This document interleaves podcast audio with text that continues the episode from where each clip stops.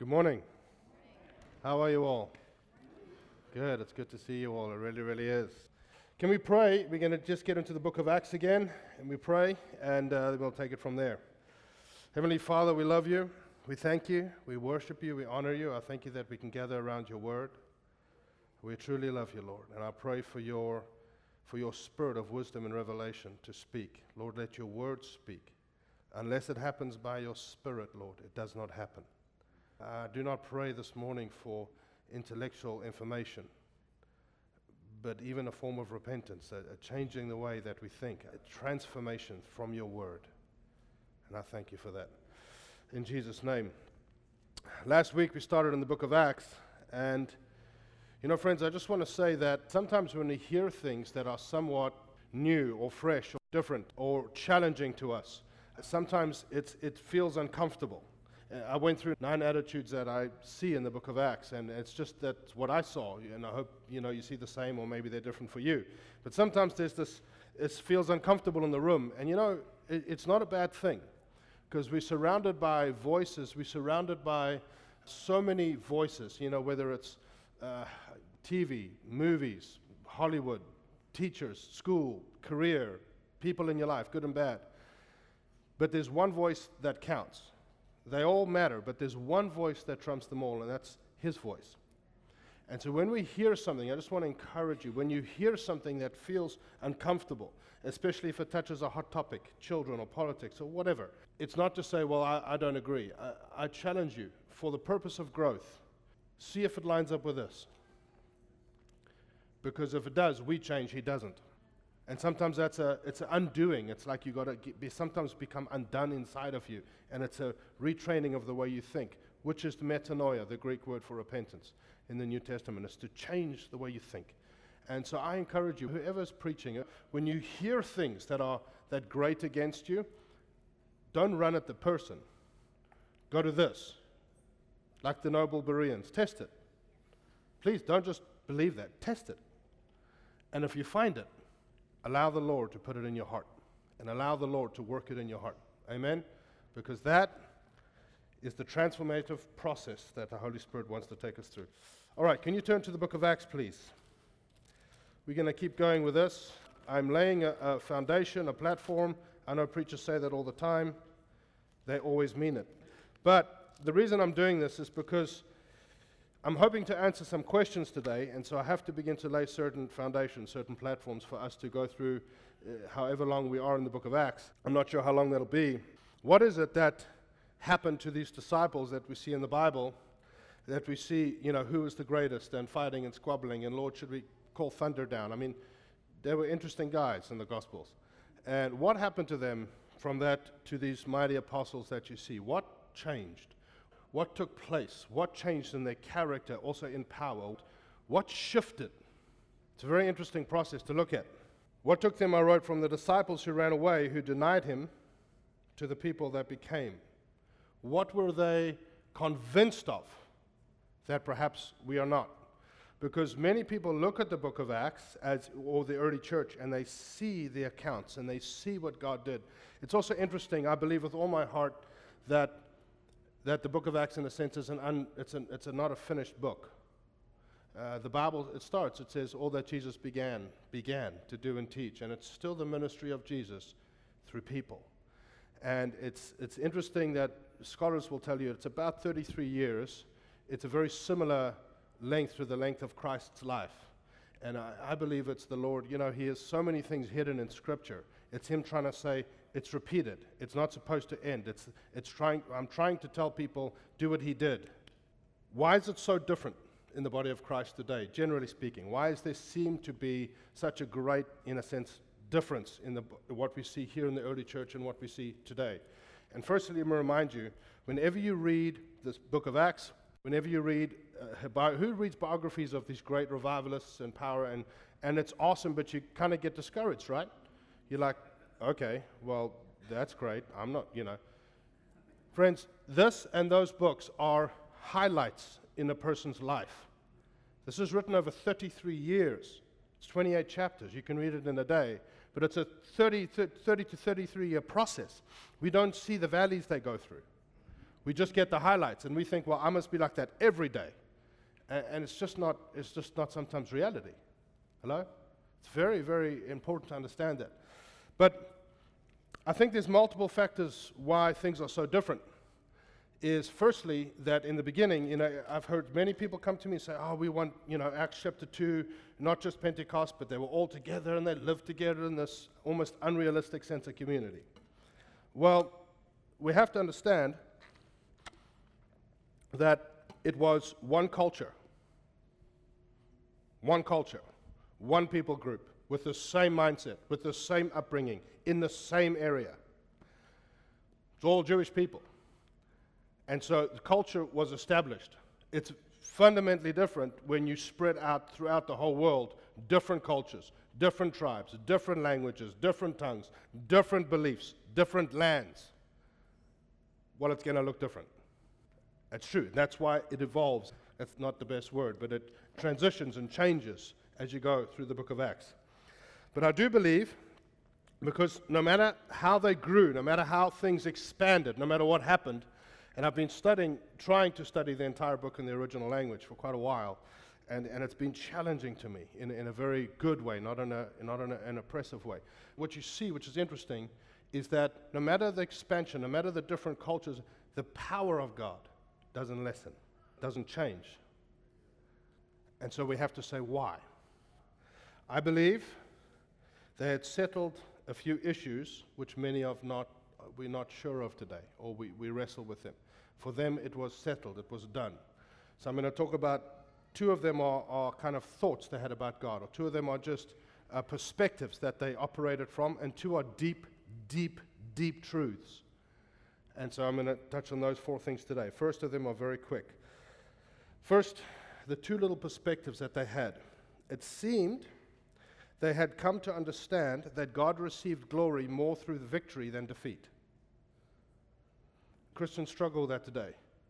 And what I mean by that, it's like we believe, well, I just need to take it and give God glory. Friends, let me say, we can give God glory through everything because He's still King. If I'm sick, He's still the King. If I'm healed, He's still the King. If I'm hurt, He's still the King. If I'm whole, He's the King. If I'm broken, He's still the King. If I'm in his presence and hearing his voice and ministering, he's still the king. If I'm lying in my bed and can't do anything, he's still the king. So, absolutely true. No matter what we do, we can, no matter what we go through, we can give the Lord glory. But, but, they believed, what I can see in Scripture, that he got more glory from their glory, not from defeat. What do I mean by that? Of all the times in the Bible that it says, and then they shall know that I am God, it's about 130 odd times. Then they shall know that I am the Lord across all covenants when it says that. Most every time, I, don't, I used to say every time, but it, it's not quite. Most every time it says that, it's in reference to miraculous signs, wonders, miracles, healings, and so forth. Very few times in the Bible, maybe once with Paul. I think it's in the Hall of the Areopagus in Acts 17. Almost every other time, there was a whose God is God. There was not a discussion, there was a display of power. Almost every time. Because it settles the issue. Elijah, I mean, that's the extreme example, but it's like that all through the scripture, across every covenant. Jesus prayed that we would bring glory to the Father. I think I've got it. He says, By this my Father is glorified, John 15, 8. By this my Father is glorified that you bear much fruit, showing yourselves, or so that you will be my disciples. We have to understand, friends, that the fruit of Galatians 5, the fruit of the Spirit, which is loved, paid, yeah, all those things, right? Nine of them, we get them. That's the fruit of being. That's being, the fruit of being.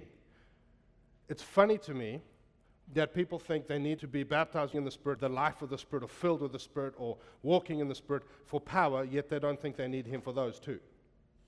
It's the fruit of the Spirit. It, it, it don't come by striving. It doesn't come by, by uh, it doesn't come like that. It's as I yield to Him every day. And the fruit of the Spirit of God inside me starts to burst out. starts to come forth. That's the fruit of being. Then you get the fruit of doing. That's John 15, well, 14 to 16. You bring glory to God when you show yourselves to bear much fruit. And he's talking about the fruit of doing. Both require the empowerment of the Holy Spirit. They understood that. They need the Holy Spirit for both. So that's the first perspective. They believed. Uh, I'm challenging you today. I really ask you to, to allow this to sink in. Start to believe that God wants us to win. I know it's a worse kind of word. But He gets glory when through our lives there's fruit and victory. We can give Him glory in any circumstance and in any situation. But biblically, when it says He got glory, it was through victory most of the time. All right, second perspective that they had, very quick. They did not seem to struggle with the nature of God in terms of the Father. Why? Because Jesus stood there. I don't think we understood what it was like to be around Jesus the absolute authority, presence, love, love to a degree that we cannot quite understand. The sense of having a father is actually what it was like to be around him. This incredible Christ, person of Jesus. And then they said, he said to them, If you've seen me, you've seen the Father. So when they went into the book of Acts, there wasn't this, well, you know, I don't know if God's good. I don't know if God wants to do this. So many people struggle with that. It was settled in them. And, well, what's God's desire in this? What's God's nature? Well, they had walked with Jesus three years, and they watched him do what he did, and they watched him be who he was, and they watched him live like he lived. And they said, well, God's like that. It wasn't a struggle. So they walked in, in a sense, to the book of Acts thinking, God wants us to actually be victorious. God wants to shine His glory through us. Why? Not for us, so that He can get more glory, so we can glorify Him. That's what Jesus taught us, right, guys? They were like, yeah. They were like, oh, and well, God's good, so let's do that. Those two simple perspectives are warped in many people today. So, those are just perspectives that they had. Then, we're going to go into this today, God willing. There are two fundamental, basic, yet absolutely profound truths that I believe, I mean, there's many, that they understood, that they, in a sense, also had completely settled. It was not a debate, it was not a yes or no, it was not, well, your theology, my theology. It was done inside of them, deep inside. And it was these two. Two basic, fundamental, yet profound truths, friends, that they believed. Number one, and this might challenge some of us, that Jesus in his earthly ministry operated as a man, filled with the Holy Spirit. He had to let go of his divinity, thereby enabling, to do, enabling them to do what, they, what he did if they had who he had. That's the way they saw it. I'll read it again. That Jesus in his earthly ministry operated as a man, filled with the Holy Spirit. He had let go of his divinity. Philippians 2 5 to 9 says, He had, did not consider equality with God something to be grasped. The word there is seized. But he made himself of no reputation. That word of no reputation in the Greek means completely emptied himself. He was emptied. He completely emptied himself and came down as a man and was obedient to God, even to obedience to death on a cross. It literally says that in the Bible. He was filled with the He had let go of his divinity, thereby enabling them, the disciples, to do what he did if they had who he had. They settled that. We're going to teach that today. Number two, Jesus lived a sinless life in complete submission to the Father, making them righteous, allowing them to be in right standing with God, the basis upon which they would receive said Holy Spirit. These two fundamental truths were solid inside of them. And I know we're touching on some sensitive ground here. I'm not saying that Jesus wasn't God, he was fully God, fully man. Absolutely. There's seven I am statements that he makes in the book of John. I am the bread of life. I am this. I am. The. He was fully God, but fully man. But in his ministry, in his operation, in what he did, he operated as a man filled by the Spirit. Let's go to Acts chapter 1. Acts chapter 1 1. The former account I made, O Theophilus, of all that Jesus began both to do and to teach until the day in which he was taken up, after he, through the Holy Spirit, had given commandments to the apostles whom he had chosen, to whom he also presented himself alive after his sufferings. Friends, what's the difference between resurrection and being raised from the dead? Many people have been raised from the dead. What's the difference between resurrection and being raised from the dead? Obviously, we know resurrection means you don't die again. When you are resurrected, you bear in your body the marks of death, yet it does not affect you. Think about it. He showed them his hands and his feet and his side, yet he was alive. And I don't know why the Lord's leading me to say this. I understand it's metaphorical. But this, there's this massive emphasis on zombies. And I'm not saying it's bad. But there was only one person who ever actually did that to some degree, not like them, who walked around on him what killed him. Only one.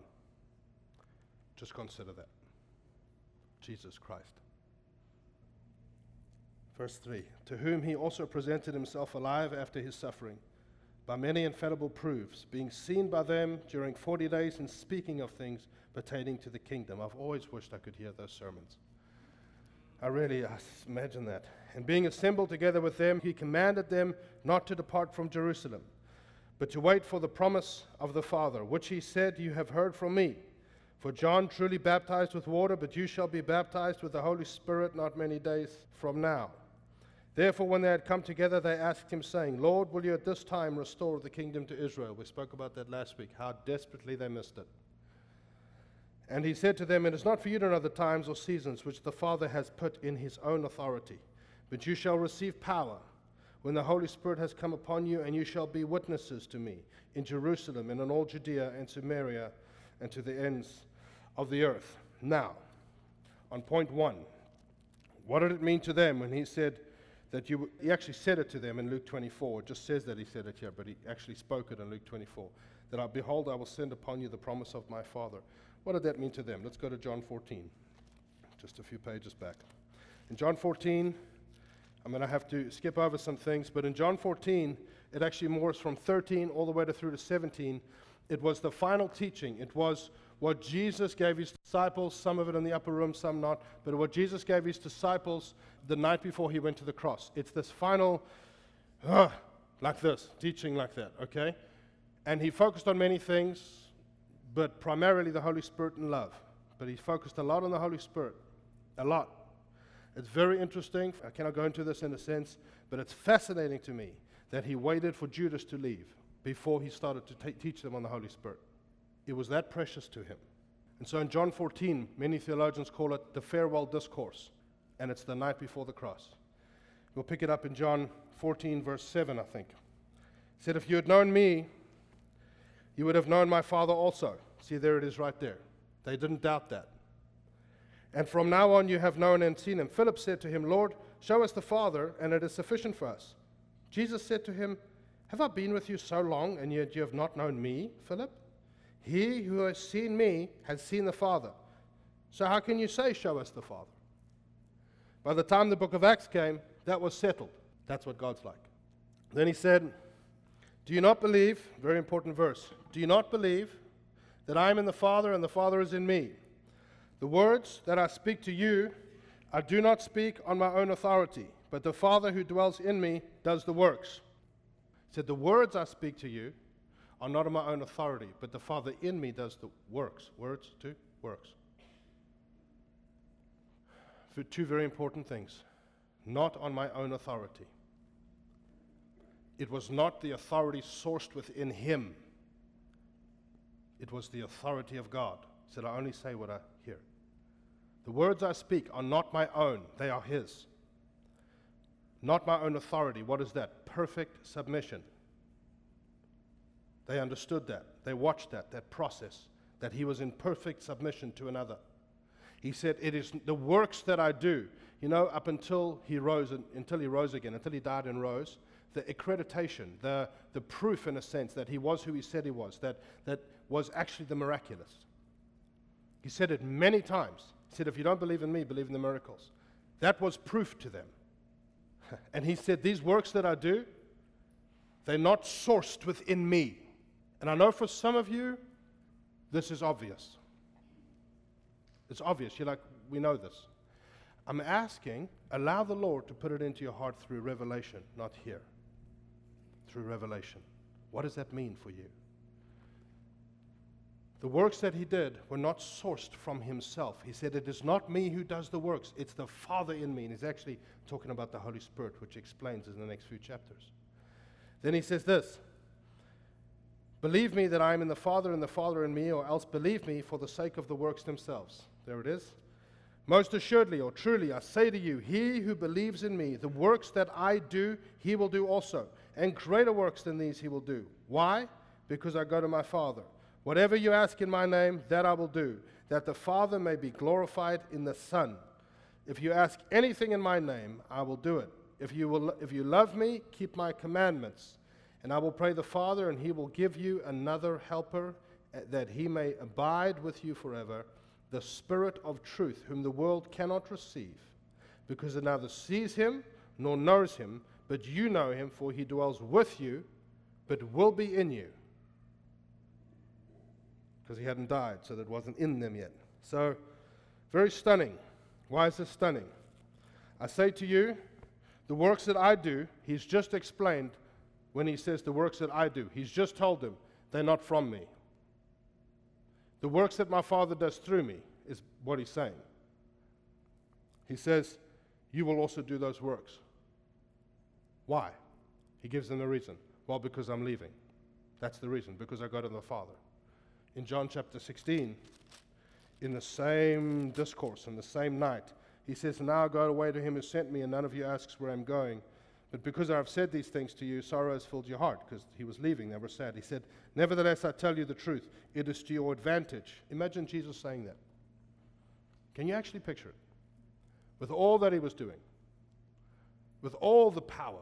The Bible says there wouldn't be enough books on the earth to fill what Jesus did actually says that in the Bible. We get this little part. And he says, by the way, it's to your advantage that I go. How important then is the Holy Spirit? He says, because if I don't go, the Helper, the Holy Spirit, will not come to you. What's interesting to me in this entire discourse of John 13 to 17, he does not mention the word power.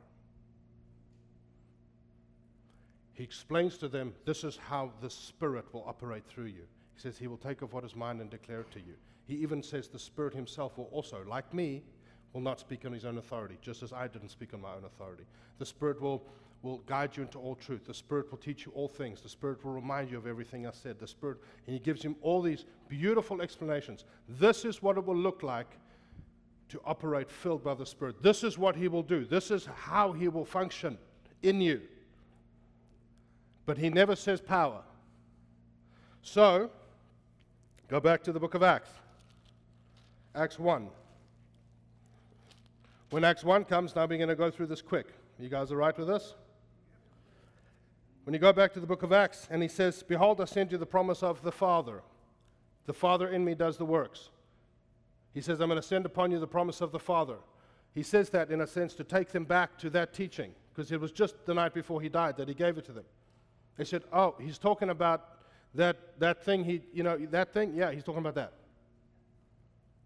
That's what happened. And then he says, and then he says even more, but you shall be baptized in this Holy Spirit. Now it's interesting, friends, that the requirement for the person who replaced Judas had to be present at the baptism.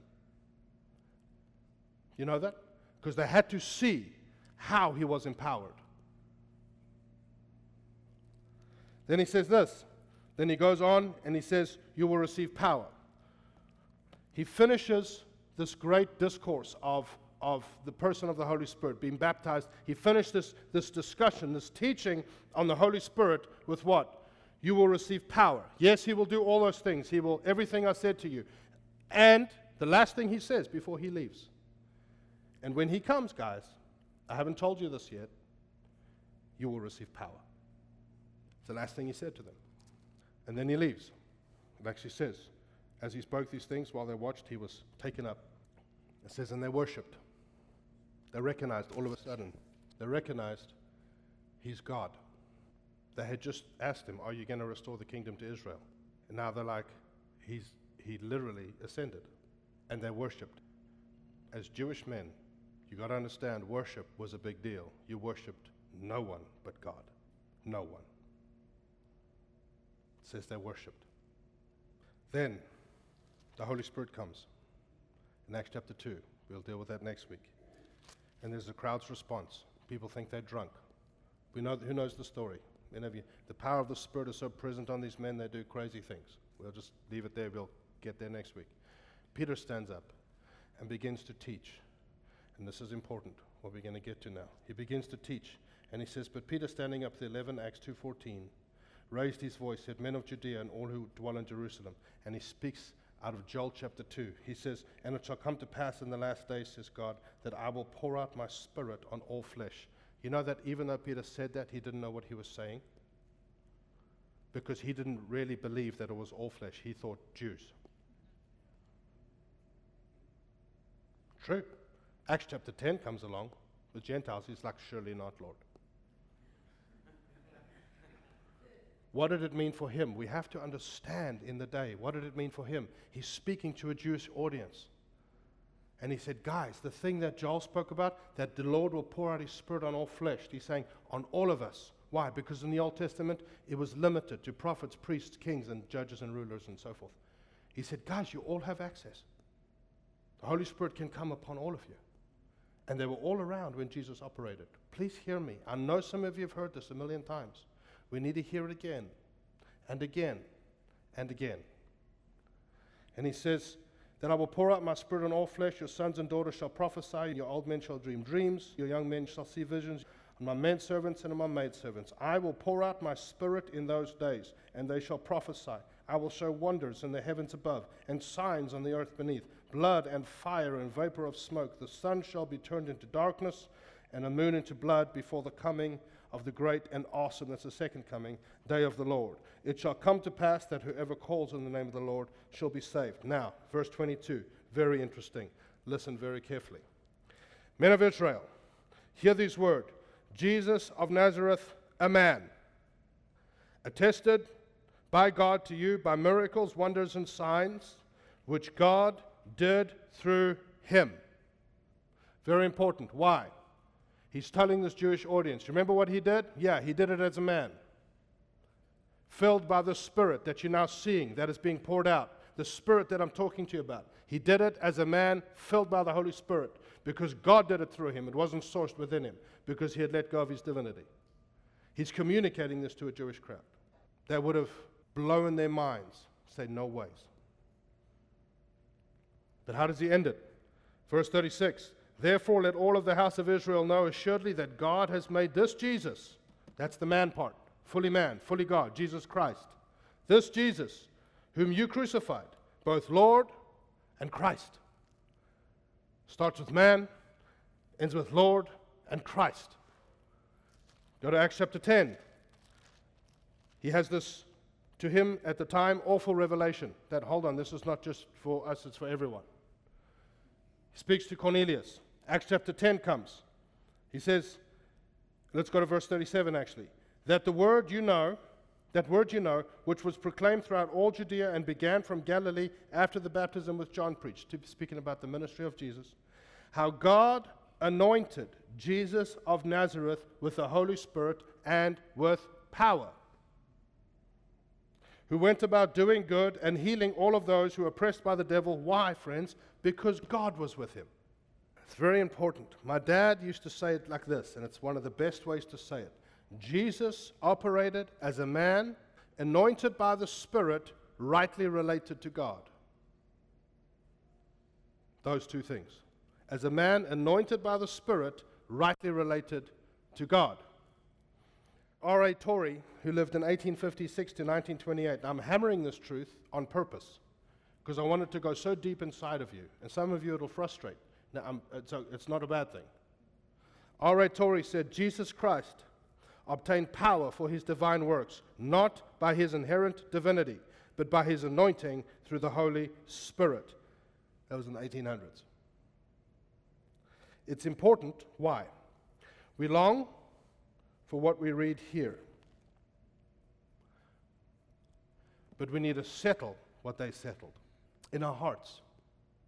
And it's a work of the Holy Spirit It comes by revelation. He begins to put it into your life and put it into your heart, put it into your heart as you just spend time with Him and be with Him and begin. He begins to put this truth into you. And you begin to believe past your own failures that it's God who does it, not you. Very quickly, they believed the same thing about his death. That was point number two. It was also for them how Christ defeated death.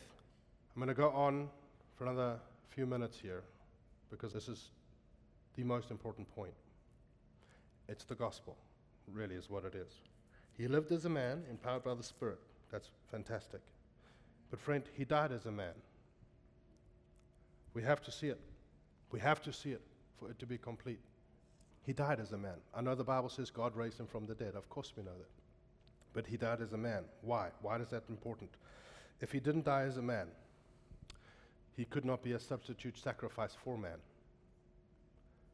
And the integrity of God would have been compromised. He died as a man, filled by the Holy Spirit. He died as a man, fully God, fully man. Now, it's interesting because it gets into some funny things. Paul, Paul, the great teacher, wrote two thirds of the New Testament. He said this in 1 Corinthians 15 21. By man, speaking about Adam, small m, 1 Corinthians 15 21. By man came death. That's through Adam, right?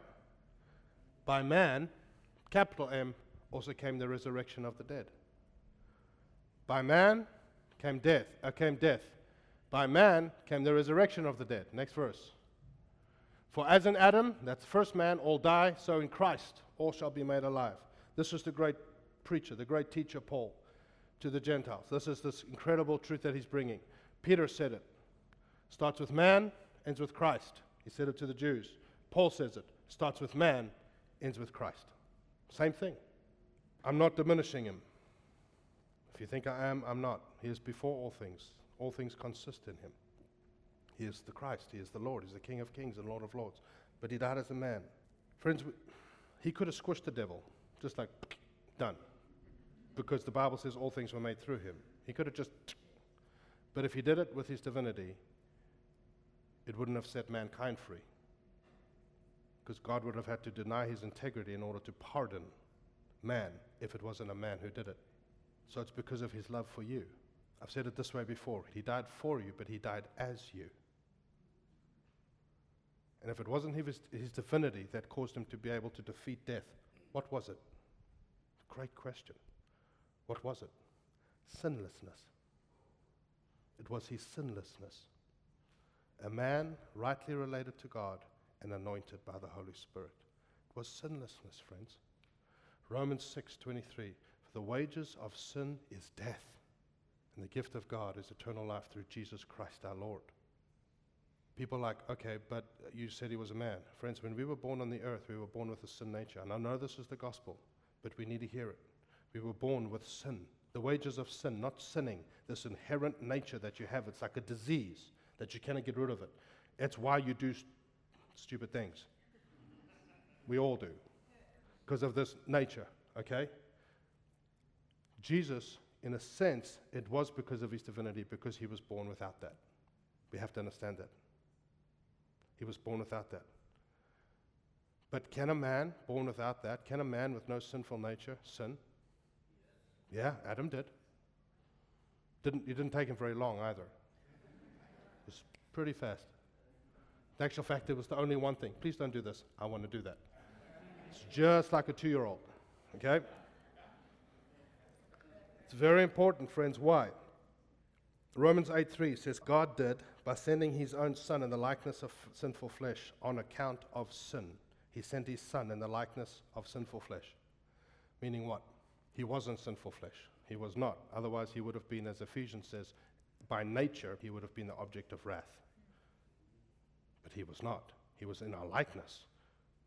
But he had not a sinful nature. Yet, Hebrews 4.15 says this, He was tempted in every way just as we.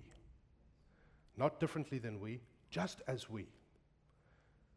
But he remained sinless. He remained perfectly submitted to the Father. He remained sinless. Jesus lived a sinless life. I'm going to drive this home with three quick scriptures. The Bible even says that Jesus, Jesus had his own will and that it differed from God's. Do you know that? Don't be offended. It's what the Bible says. I'm not saying it different in desire, but it different in source. John 6:38 For I have come down from heaven not to do my own will but the will of him who sent me. John 7:16 My doctrine is not mine but his who sent me. John 5:30 I can of myself do nothing. Why is it so important? We need the baptism of the Holy Spirit, friends. Desperately. Desperately. Why? For the fruit of being, to be empowered just to live the Christian life, and for the fruit of doing. The disciples, this is the point, very important for us to understand. They understood, they had settled this in their heart. I'm asking you, if you're sitting here today and you're saying, um, either I don't understand, or surely you can't be saying that, or okay, I know this, wherever you sit, I'm asking you to go home at some point this week and get on your knees, or however you pray, and begin to speak to the Lord about this issue. Why? The disciples in the book of Acts, we talk about the book of Acts, when Jesus said to them, and every time you read this, I hope this is going to stick in your head. When Jesus said to them, Behold, I send upon you the promise of my Father, what did they hear in their head based on what he taught them? What did they hear? Why is this so important? Because Jesus could do what he did. He was born without a sinful nature. Yes, we all love that. But the disciples were not. They were born with a nature, just like me and just like you. Yet they did what he did. Why? Because they believed something. It wasn't even a struggle, it was in them. They said, Jesus, and Peter preached this. He knew this from day one, and he made sure that the Jews understood it. He made sure that the Gentiles understood it. Paul, um, and Paul made sure that people understood. He even died like that. Why? Why? Because it's the best way to bring glory to the Father. It's the best way. And I know this, the high echelon of, in a sense, Christian people in the Bible. I understand that. But we don't listen Scripture. And so they knew it. They believed with all their heart, I can do what he did. Why? Because I will be empowered by who he was empowered by. And I'm righteous in right standing. I'm righteous because of the way he died. I have both. I have both. And because I have both, and it's completely based on Jesus, not on you. They believed that with everything that they had. That's why when they raised up a man in Acts chapter 3, they raised him up. He had been like that for over 40 years. Birth, birth like that, couldn't walk. Imagine all the scar tissue and the stubs and the. Think about it. And then they picked him up. And then they say to Israel, Why do you marvel at this? They said, As if by our own power or godliness, same two issues. Why do you think it's got to do with my character, my godliness, or my power? I can't do that. But I've been empowered by the Holy Spirit the same way that Jesus was empowered by the Holy Spirit. I've been made righteous because of what he did. My question to you is do you believe that? Is that in your heart?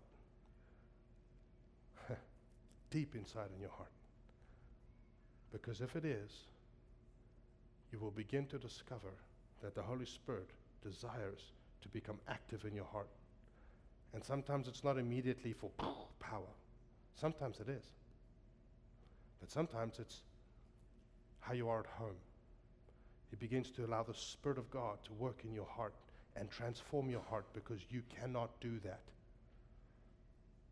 And you become yielded to the Spirit, and you walk by the Spirit, and you live by the Spirit, and you act by the Spirit, and you think on things above, not on things beneath. You are Spirit led, you are a Spirit being, a Spirit person, otherwise known as a Christian. and we bring glory to the Father. They also had no, no desire. People say, if you tell that, if you say that, people go home and think about it, you're telling them they can live however they want, and, and they're still righteous, therefore the miracles will still flow. You know what's so powerful about righteous? That partly that is true, but it won't last because it's based on Christ, not you. But they wanted nothing to do with sinning. They wanted nothing to do with it because they had just witnessed what it cost him. So they wanted just far away from that as possible. They wanted it nothing. They didn't on them. It's like it was like sticky goo to them. Ooh, I don't. Mm-mm, don't want that on me. Don't want it on me. I don't want it in me. I don't want to think about it. I want to walk like he walked. I want to think he was. Oh, remember, guys, it's like they would have talked. Remember how perfectly submitted he was to the Father. Let's do that. Only by the Spirit. You cannot do it of yourself. I see Christians, oh, they try, they try, and they fail, and they fail. And the Bible says, John even said, if you sin, you still have an advocate with the Father. There's still grace. His mercies are fresh every day. But how low, and I know I'm going on on this, it's important. How low is the body of Christ? How, how low, in a sense, are we? Uh, uh, how am I going to explain this without saying the wrong thing? They did do greater things. And so people have come up with doctrines, and I'm sorry to offend. I'm actually not. Pe- people have come up with doctrines to explain away the lack of power. Well, it's not for today. That's not true.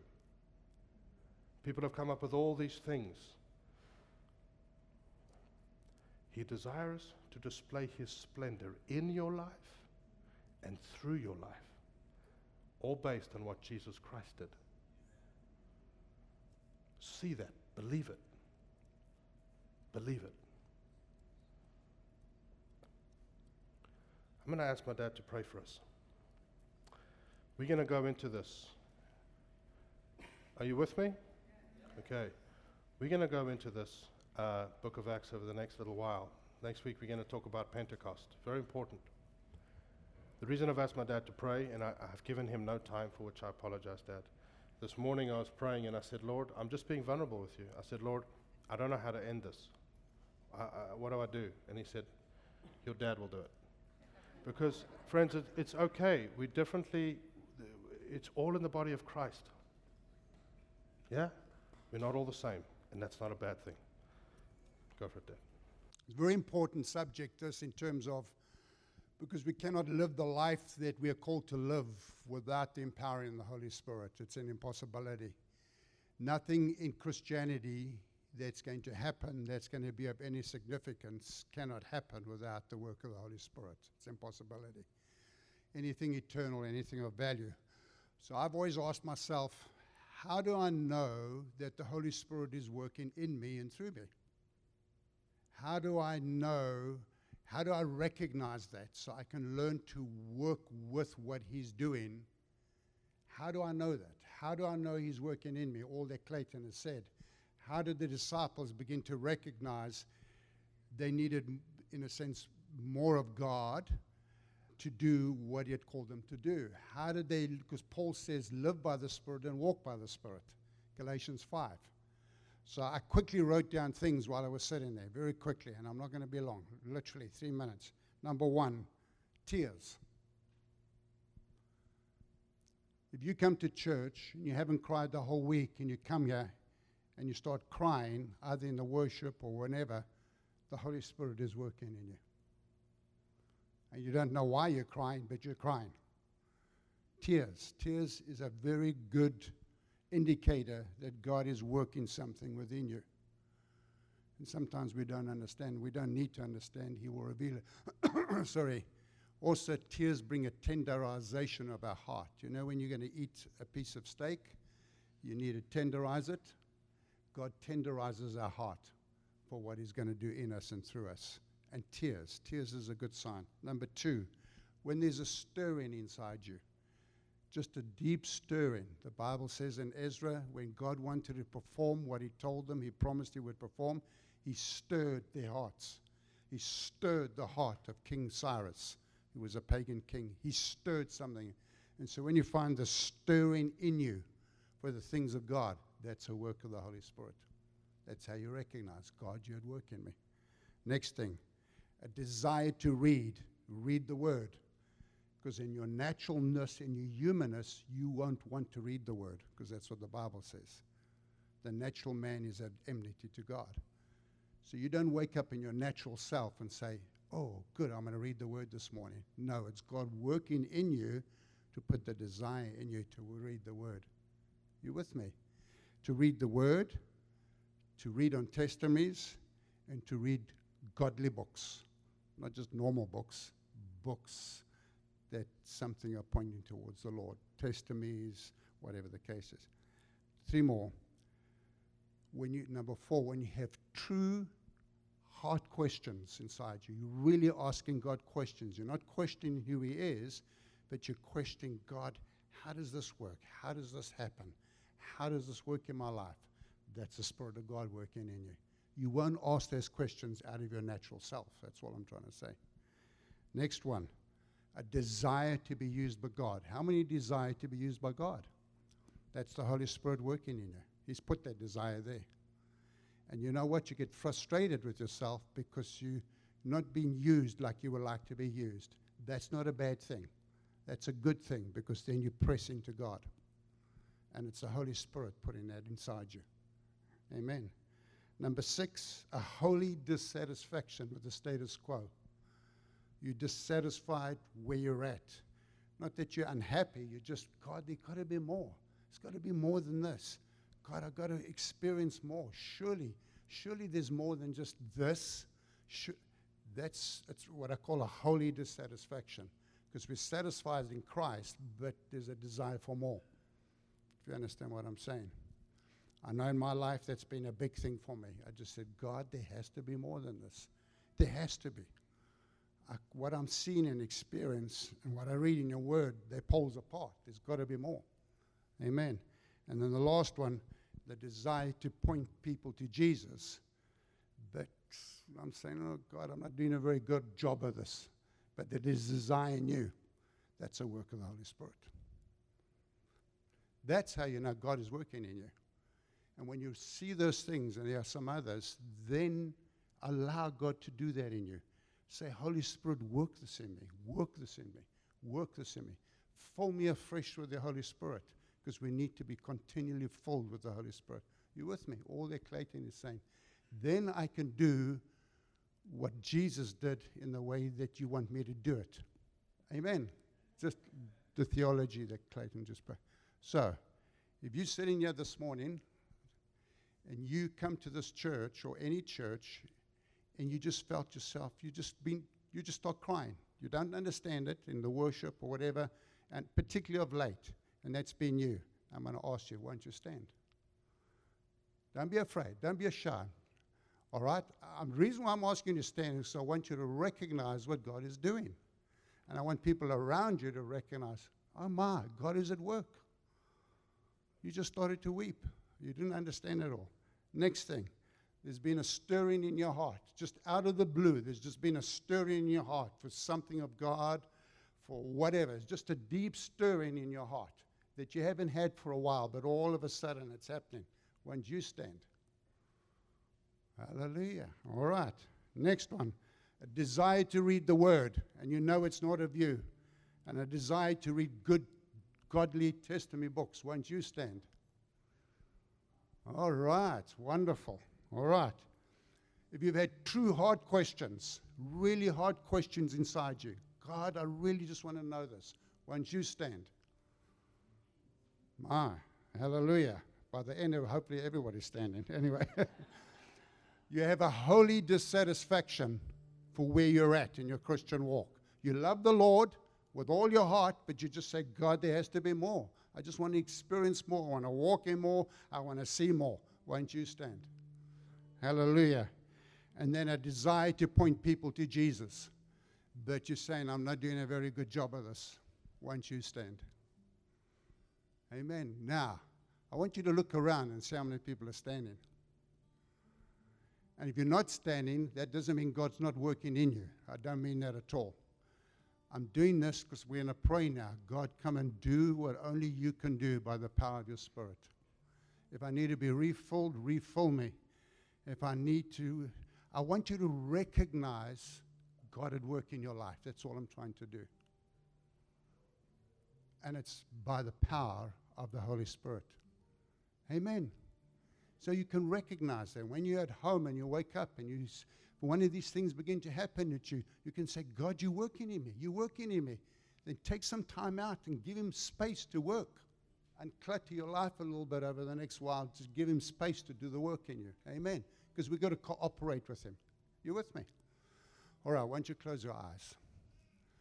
Father, we just acknowledge and thank you for your work in our lives. Just as Clayton has taught and your word is declared, we cannot do this of our own accord, Lord. We cannot live the Christian life. We cannot bring glory to you without you, Holy Spirit, without your work and your activity in our life. And we are asking you, Father, please empower us afresh. Continue to work within us. Continue to dig deep continue to break things off and continue to empower even now. In Jesus' name, we ask this. Thank you, Lord. Thank you, Lord. We're going to end in about a minute. you're standing there and you're just saying, all right, as I stood, but now I just recognize afresh his manifest presence. All I want you to do is put your hand up. And I'm asking you to do this just to you acknowledge and say, God, I acknowledge you're with me right now. I can just sense you. I can just feel you in somehow. Whatever that feels to you, looks like to you. Father, thank you. Bless your work, Lord. Bless what you're doing. Thank you, Lord Jesus. Thank you. Thank you for your work, Holy Spirit, in our lives. Thank you. And Lord, we say, we bless and we thank you for what you are doing. In Jesus' name. And all God's people said, Amen.